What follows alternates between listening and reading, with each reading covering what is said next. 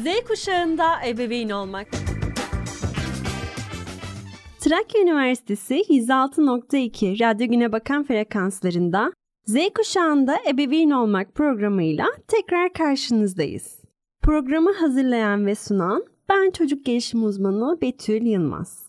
Yeni konumuza geçmeden önce bu programı kaçıran, tekrar dinlemek isteyen ya da çevresine önermek isteyen dinleyicilerimiz için küçük bir hatırlatma yapmak istiyorum. Radyo Güne Bakan Spotify hesabından Z kuşağında ebeveyn olmak ve diğer programları dinleyebilir, tekrardan çevrenize önerebilirsiniz. Soru, görüş ve önerileriniz için de Radyo Güne Bakan trakya.edu.tr adresinden Türkçe karakter kullanmadan bu arada tekrar ediyorum. Radyo Güne Bakan trakya.edu.tr adresinden bizlere ulaşım sağlayabilirsiniz. Bir önceki programlarımızda teknoloji bağımlılığının nedenlerini, çocuklarımıza nasıl aksettirildiğini, çocuklarımızı bu bağımlılıktan nasıl koruyabileceğimizi ayrıntılarıyla konuşmuştuk. Hatta Emrah hocam da bizlere eşlik ederek gerekli bilgi ve donanımını bizlere aktarmıştı. Bu programda sizlerle konuşmak istediğim konu aslında toplum olarak büyük bir yaramız olan çocuk ihmali ve istismarı konusu olacaktır.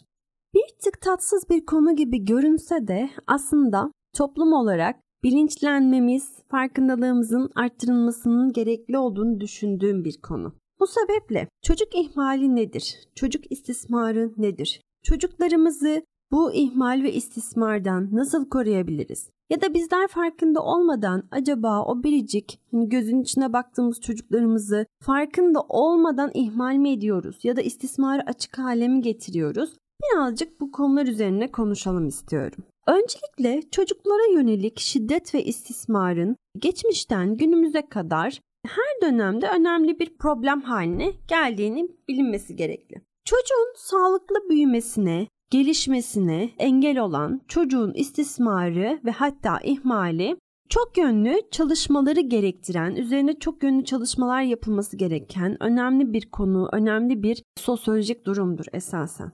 Bizler istismar dediğimiz zaman aklımıza belirli istismar türleri gelse de aslında istismarın da ihmalin de birden çok çeşidi bulunmakta. Fiziksel istismar, cinsel istismar, duygusal istismar ve aynı zamanda fiziksel ihmal, duygusal ihmal gibi pek çok farklı kategoride biz ihmal ve istismarı alabiliyor, inceleyebiliyoruz. İstismar ve ihmal çocuklarda fiziksel, duygusal, davranışsal ve psikolojik açıdan aslında çocuğa sandığımızdan çok daha fazla zarar vermekte.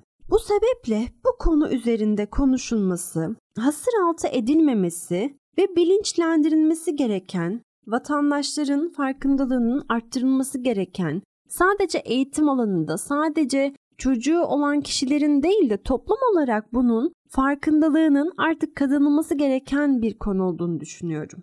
Çünkü bu istismar ya da ihmaller sadece çocuk eğitim hayatına başladığında başına gelmiyor ya da anne ve babası gibi yakın çevresinden kaynaklı yaşadığı sorunlar olmayabiliyor. Bizler farkında olmadan çocuklara çok acımasız ve çok düşüncesizce de davranabiliyoruz. Bunun için illa anne baba olmamıza gerek yok. Bu hareket ve davranışlarımızı, tutumlarımızı daha dikkatli, daha özenli, çocuklara zarar verici değil de daha çok yapıcı şekilde düzenleyebilmek için anne baba olmamıza ya da öğretmen, eğitimci rolünde olmamıza yani çocukla haşır neşir olan kişilerden olmamıza gerek yok. Bu toplumsal olarak bizim temel vazifemiz. Çünkü bizler biliyoruz ki çocuklar var olan toplumun geleceğini oluşturan temel yapı taşlarıdır. Bizler ne kadar onlara karşı özenli, intizamlı olursak onlar da o denli hem ruhsal hem de bilişsel olarak hem de fiziksel olarak sağlıklı bir birey olabilirler.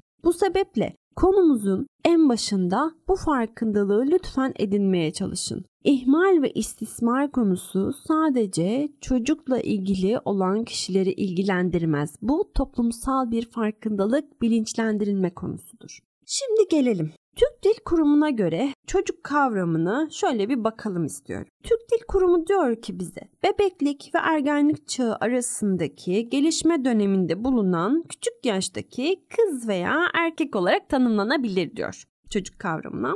Birleşmiş Milletler Çocuk Hakları Sözleşmesi'ne göre de 18 yaşını doldurmamış her birey çocuk olarak kabul edilmektedir. Çocuk kavramının tanımı budur. Bu önemli bir tanımdır. Çünkü çocuklarımıza yüklediğimiz birey olarak görev ve sorumluluklardan tutun da onların gelecek hayatına yön veren kararların alınmasına kadar her bir noktada bu yaş skalasının, bu tanımın önemi karşımıza çıkmaktadır. Ne diyoruz biz örneğin? Çocuk aklıyla hareket ediyor ya da çocuk yaştaki evlilikler diyoruz. Neye göre çocuk diyoruz? İşte bu tanıma göre. Dünya çapında 18 yaşını doldurmamış her birey çocuk kabul ediliyor. Şimdi burada çocuk işçilerde oluyor bu tanımın altına alt başlığına giren değil mi? Aynı zamanda çocuk evlilikleri oluyor. Aynı zamanda birden farklı kategoride incelersek ihmal ve istismar değerlendirebileceğimiz geniş yelpazeli bir çatı karşımıza çıkıyor. Bu sebeple özellikle çocuk kavramının yaş tanımı bizim için önemli. Gelişimsel yaş yani kronolojik yaş dediğimiz yaş aralığı da biz değerlendirmecilere, çocuk gelişimcilere aslında çok güzel bir ışık tutuyor. Nasıl bir ışık? Bugünkü tarihten çocuğun doğum tarihini çıkardığımız zaman bize gün, ay ve yıl olarak kronolojik yaşı vermiş olur ve biz de bu skalaya göre çocuğun yapabilitelerini ve desteklenmesi gereken konuları gün yüzüne çıkarmış onlar üzerine konuşuyor oluruz. Şimdi bu bize bir yandan bunu verirken bir diğer yandan da 18 yaş altı mı değil mi bunu da aslında görmüş oluruz. Çünkü bu da bizim için önemli bir kriter. Aslında Dünya Sağlık Örgütü'ne göre şu an özellikle ruhsal ve bilişsel olarak ergenlik döneminin 18 yaşından sonra da devam ettiği söylenir. Bilgilerde bu da vardır. Hatta 25 yaşına kadar ergenlik döneminin devam ettiği bilgisi vardır. Bu bize şu yorumu çıkarmamıza neden oluyor aslında bizim.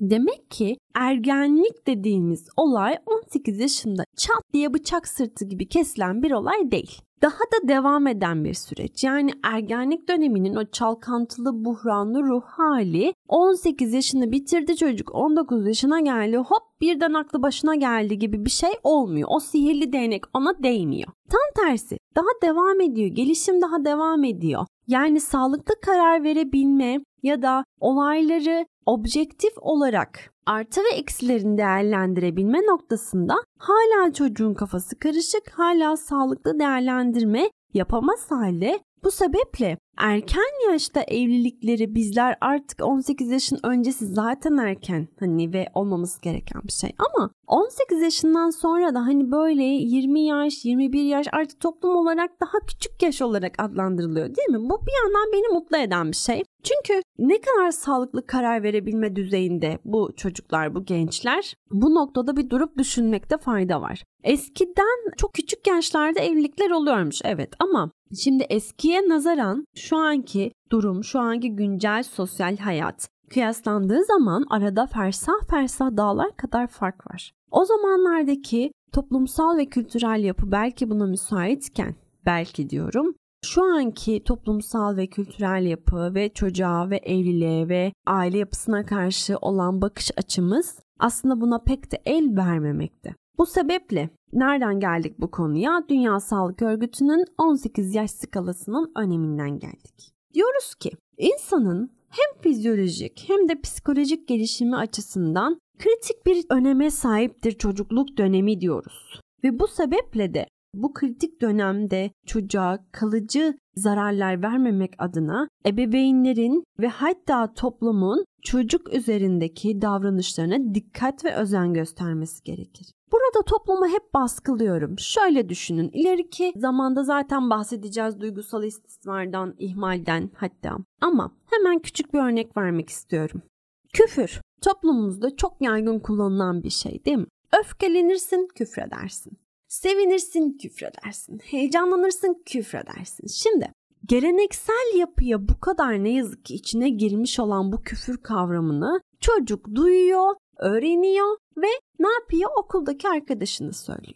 Sonrasında ebeveyn de koşa koşa geliyor ya da öğretmenler şikayet olarak geri bildirimde bulunuyor bu çocuk küfrediyor. Anne baba ne yapıyor? Alıyor çocuğu bizlere getiriyor. Bu çocuk küfrediyor. Peki küfrü nereden öğrendi bu çocuk? Bir ona bakmak gerekiyor değil mi? Çünkü dünyaya gelir gelmez aa ben küfretmeliyim diye gelmiyor bu çocuklar. Ya da aynı şekilde konuştuk bunları. Değerli dinleyiciler teknoloji bağımlılığında da dünyaya gelir gelmez hadi bana telefon tablet verin demiyor bu çocuklar. Yaşanmış ve öğrenilmiş davranışlar sonucunda ortaya çıkıyor.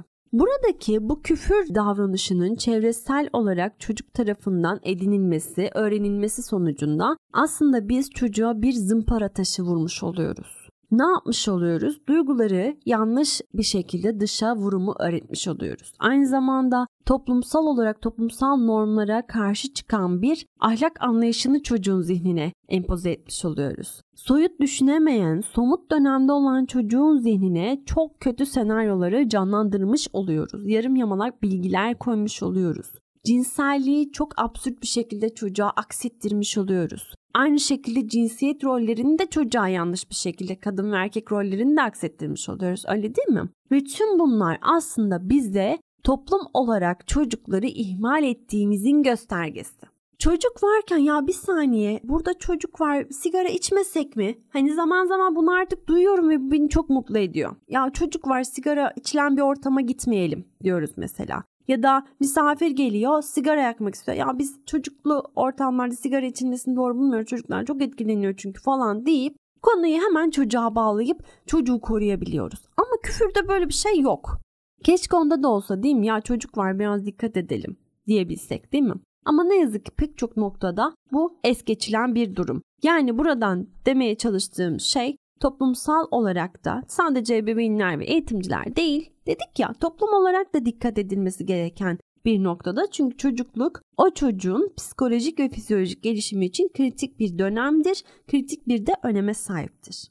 Bu dönemde çocuğun deneyimlediği olumlu ya da olumsuz yaşantıların etkisi aslında çocuğun hayatında yaşam boyu devam eder. Bu açıdan çocukluk çağında yaşanan şiddet ve hatta istismar olayları asla ve asla göz ardı edilmemeli, asla buna meyil edilmemelidir. Çocuk istismarına bakacak olursak ebeveyn veya çocuğa bakım veren kişiler ya da yabancı kişiler tarafından gerçekleştirilen, çocuğa zarar veren, çocuğun gelişimini engelleyen her türlü kötü muamele bir çocuk istismarıdır diyoruz.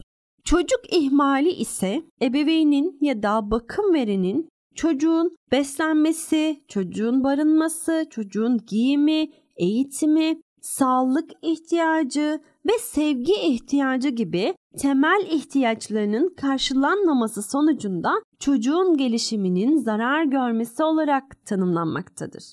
Şimdi bu iki tanımı biraz irdeleyelim. Ne dedik çocuk istismarında? Ebeveyni olabilir dedik bu kişi. Bakım veren yakın kişiler olabilir dedik ya da yabancı kişiler olabilir dedik değil mi? Bu kişiler tarafından çocuğa zarar veren her türlü eylem, çocuğun gelişimini olumsuz yönde etkileyen her türlü eylem aslında bir istismardır. Nedir mesela bunlar? Çocukla alaycı bir şekilde konuşmak.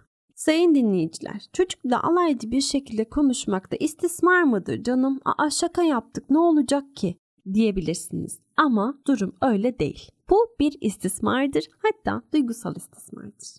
Bunun nedenlerini detaylı olarak inceleyeceğiz ileriki dönemlerde. Ama şimdilik bunu bilin yeter. Yani çocuğa olumsuz sıfat takmak ya da çocuğun yanından geçerken çat dedik kafasına vurduk. Şimdi bunlar büyüklerin çok güzel atasözleri vardır. Ben çok önemserim özellikle çocuk yetiştirme üzerine. Çocuğun yüzüne, yanağına, işte kafasına vurulmaması yönünde. Hani popoya daha çok kaba ete hani o da böyle dokundurarak tabii paldır küldür değil bundan bahsetmiyorum ama Hani şaka dahi olsa, şaka mahiyetli dahi olsa çocuğun suratına, çocuğun işte başına dikkat edilmesi, vurulmaması, dokunulmaması yönündedir. Bunlar aslında bizim farkında olmadan çocuklarımıza karşı yaptığımız birer istismardır. Değil mi? İhmalde ne dedik peki? Yine çocuğun ebeveyni, anne babası ya da çocuğa artık kim bakıyorsa büyük ebeveynler de olabilir, akrabalar da olabilir. Çocuğun beslenmesi,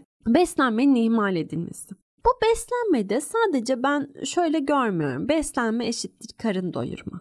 Hayır. O zaman ne oluyor? Çocuğa her gün fast food yediren anne baba ya da bakım veren kişiyle çocuğu için her gün sağlıklı gıdaları toparlayıp hani onlarla güzel karışımlar, güzel yemekler yapmaya çalışan ebeveynler aynı kategoride mi? Sanmıyorum. Şimdi burada çocuğu hani başından savarcasına ya da onun gelişimini önemsemeden sağlıksız gıdalarla besleyen kişilerin ben çocuğu açıkçası ihmal ettiğini düşünüyorum. Sadece karın doyurmak değildir çünkü beslenme. Çocuğa iyi gelecek gıdaları tüketmesi için onu teşvik etmektir değil mi bir yandan?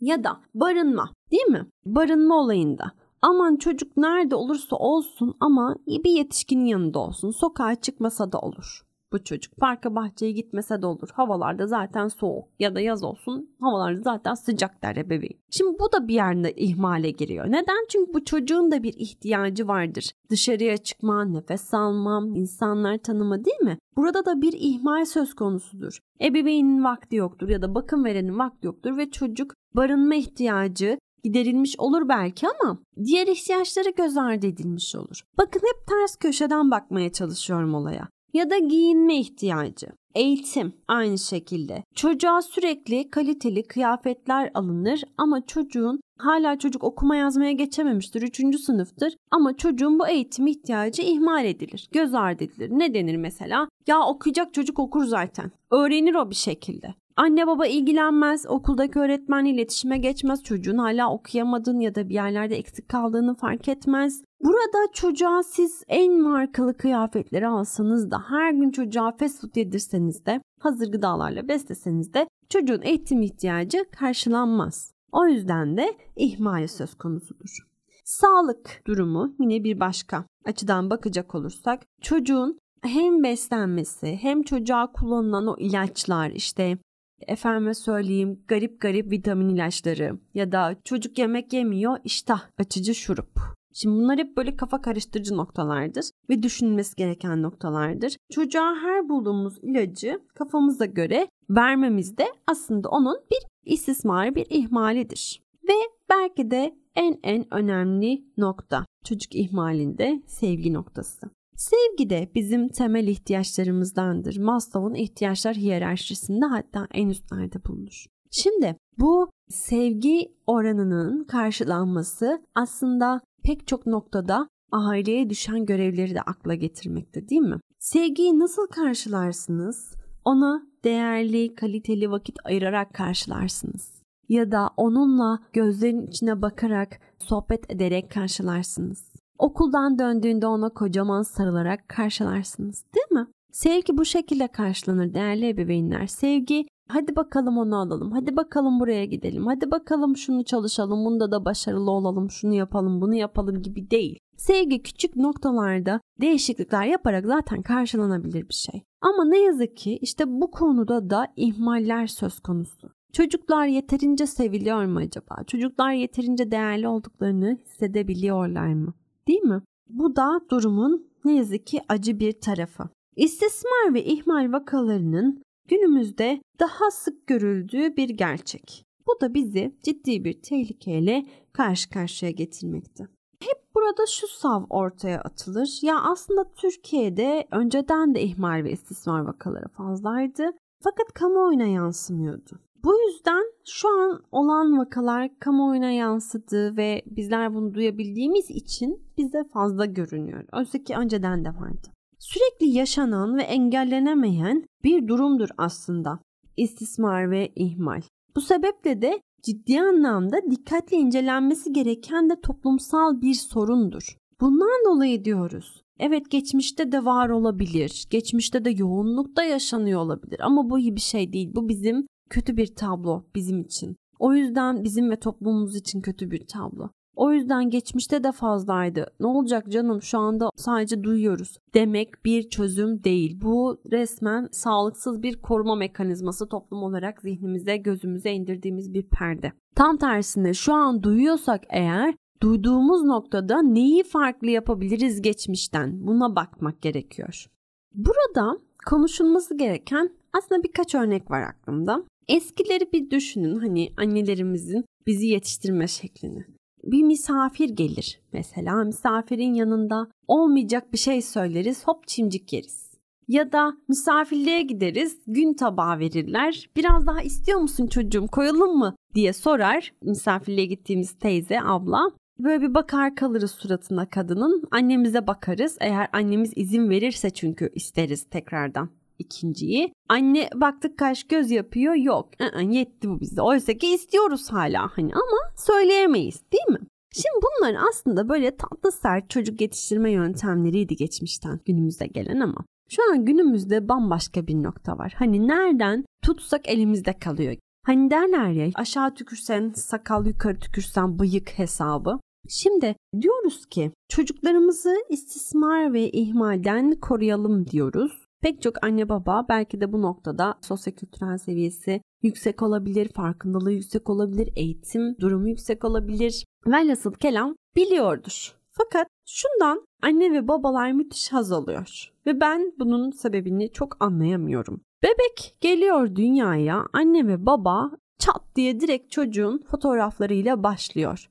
İşte Ayşe'nin annesi diye bir hesap ya da Nilay Suyun hesabı diye direkt bir hesap ve o hesapta hiçbir elek, hiçbir süzgeç olmadan çocuğun her türlü durumu çatır çatır çatır paylaşılıyor. Şimdi burada aslında aile şunu düşünmüyor. Ya benim çocuğum istismara açık hale mi getiriyorum? Hani geçen programda da konuştuk ya dijital ayak izi dedik. Çocukların mahremiyeti olmalıdır dedik. Paylaşımlarımıza dikkat edelim. Komşunun çocuğu dahi olsa anne ve babasına sormadan paylaşmamaya özen gösterelim çocukların fotoğrafını. Öğretmenleri olabiliriz fakat bu çocukların fotoğraflarını paylaşmamız hakkını bize vermez diye hani bunları söyledik. Bunlar da aslında birer ihmal ve istismar basamağıdır. Dikkat edilmesi gereken bir unsurdur. Bu ilki. Bir diğer noktası biz çocuk büyütürken aslında çevremize karşı kimi zaman aşırı güvenli olabiliyoruz. Ne gibi? Mesela şu da bir ihmaldir sayın dinleyiciler. Sadece bu örnekleri birazcık bu konudaki farkındalığınız artsın diye veriyorum. Çevremizde yaşıyoruz ama çok da farkında değiliz. Misafir abla gelir ya da biz misafirliğe gideriz çocuğumuzla. Orada bir abla vardır. Çocuğun tuvaleti gelir. Hadi abla seni tuvalete götürsün. Şimdi çocuk için bu bir ihmaldir. Çünkü tuvalet hele ki çocuk kendi başına toparlayamıyorsa, kendini temizleyemiyorsa değil mi? Burada bir ihmal söz konusudur. Ya da çocuk ağlar arkamızdan, komşuya bırakmışızdır, çarşıya pazara gitmemiz gerekiyordur. Ama biz çocuğa hiçbir açıklama yapmadan çocuğun hani direkt böyle poşet bırakırmış gibi komşuya bırakıp hemen paldır küldür kaçıyoruz ya hani böyle bazen oluyor ya bunlar. Yapıyoruz ya şimdi bir irdeleyin görmüşsünüzdür ya da başınıza gelmiştir aman çocuk ağlamasın aman çocuk fark etmesin diye. İşte bu da bir ihmaldir. Aslında farkında olmadan çocuğumuza verdiğimiz bir zarardır, bir zedelemedir, bir törpülemedir. Bu sebeple ihmal ve istismar toplumda günlük hayatımızda pek çok noktasında aslında karşılaştığımız ama gözümüzü bir tık yumduğumuz bir nokta. Çocuk denildiği zaman çocuğa bakış açımız çok yönlü olmalı. Sadece çocuğun hani az önce dedik ya ihmal konusunda karnının doyması değildir beslenmesi. Sadece çocuğun kafasını sokacak bir çatı değildir barınma ihtiyacı. Ya da sevgi sadece çocuğa alınan pahalı bir oyuncaktan ibaret değildir diye. İşte burada aslında insani vasıflarımız da devreye girmek. Biz istismar dediğimiz zaman çat diye direkt aklımıza cinsel istismar gelir. Allah korusun deriz böyle şeylerden değil mi? Ama cinsel istismar evet istismarın bir türü fakat bununla beraber pek çok türü de mevcut. Bunları hep ikinci plana atarız. İşte tüm bu istismar türlerini, ihmal türlerini hem literatür tanımıyla hem de toplumda karşılaştığımız örnek olaylar, vakalar üzerinden değerlendirelim istiyorum. Z kuşağında ebeveyn olmak programını hazırlayan ve sunan ben çocuk gelişim uzmanı Betül Yılmaz. Haftaya başka bir konu konuşmak üzere dedik ya çocuk istismarını derinlemesine konuşacağız diye. Perşembe günü saat yine 2'de 106.2 Radyo Güne Bakan frekanslarında sizleri bekliyor olacağım. Görüşmek üzere diyelim. Herkese musmutlu bir gün diliyorum. Umuyorum ki gününüzün ikinci yarısı ilk yarısından daha mutlu, daha verimli ve daha şanslı geçer diyorum. Görüşmek üzere, hoşçakalın. Z kuşağında ebeveyn olmak